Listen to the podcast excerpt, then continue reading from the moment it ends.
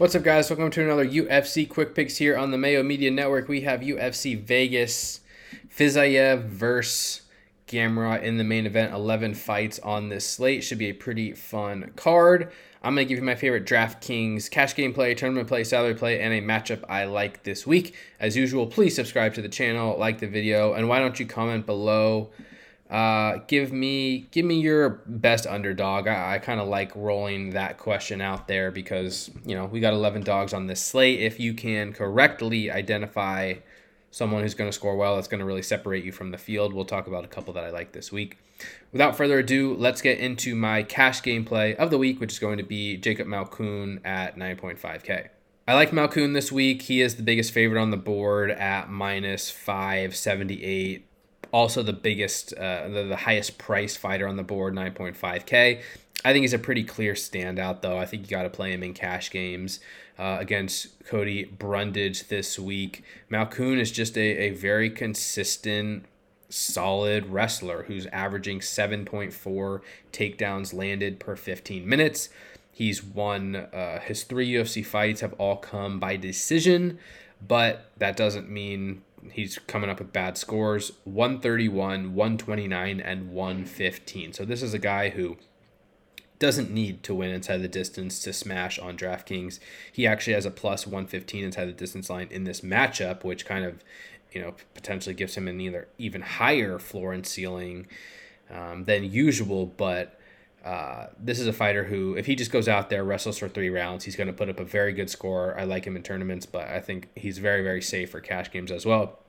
Against Cody Brundage, who um, has looked really poor lately. I mean, just his metrics are really bad 1.7 strikes landed per minute 2.1 absorbed he does average a couple takedowns per 15 minutes 73% takedown defense but he's just jumping guillotines when he shouldn't um, he just lost to Cedriques Dumas and he gave up 11 minutes of control time. That is just so, so poor.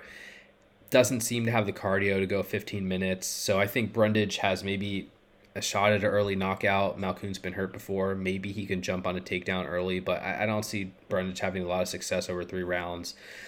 Once he gets a little bit tired, Malkoun should take over this fight, land takedowns, earn control, and probably put up a decisive win and hopefully a pretty strong score at 9.5K.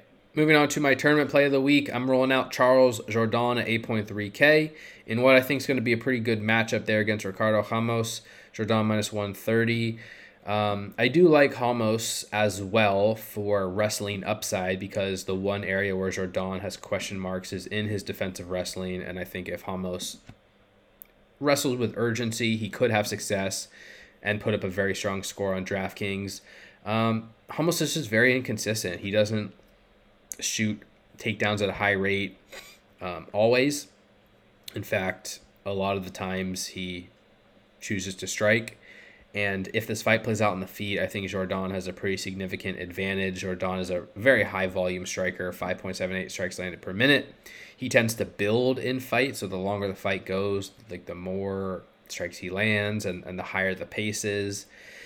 And Ramos has lost by knockout twice, and he's looked kind of breakable in that sense where I don't know that I trust him to to take a lot of damage and just keep marching forward. And so if this fight is playing out on the feet and, and Jourdain is building and pushing a pace and Ramos is starting to slow down, I, I definitely think a, a, knockout is in play for Jourdain this week. He might be a popular tournament target um, at 8.3K, but it's just a good price to pay. You know, minus 130 to win, plus 165 to win inside the distance. You may need that finish from Jourdain to be optimal, but like he scored 93 points in a decision in his last time out against Kron Gracie without a knockdown or a takedown. So he has a pretty high floor and again a moderate ceiling. We're definitely hoping for a knockout from from Jourdain if he wins that fight. Don't completely forget about Ricardo Ramos and his wrestling upside as well.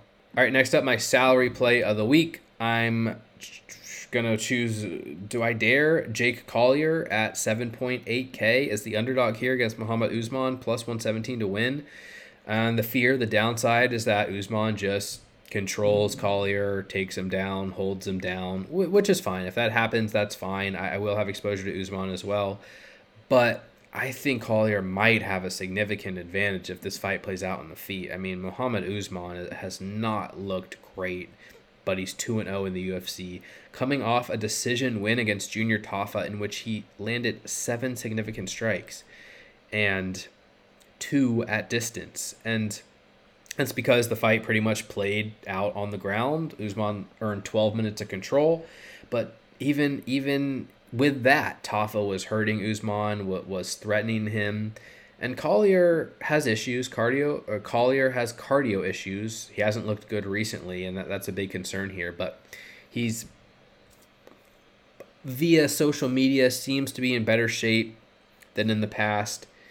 He lands strikes at a very high rate, 5.81 significant strikes landed per minute. I mean, he he arguably beat Andrei Arlovsky. He arguably beat Carlos Felipe he's gone the distance and he's landing 120 plus significant strikes, 90 plus significant strikes pretty consistently. And I just do not think Muhammad Usman can match that pace. So if this fight does play out in the feet, if Collier can defend takedowns for a little bit, keep this fight at range, he's got the superior volume here. And I think he probably has knockout upside as well.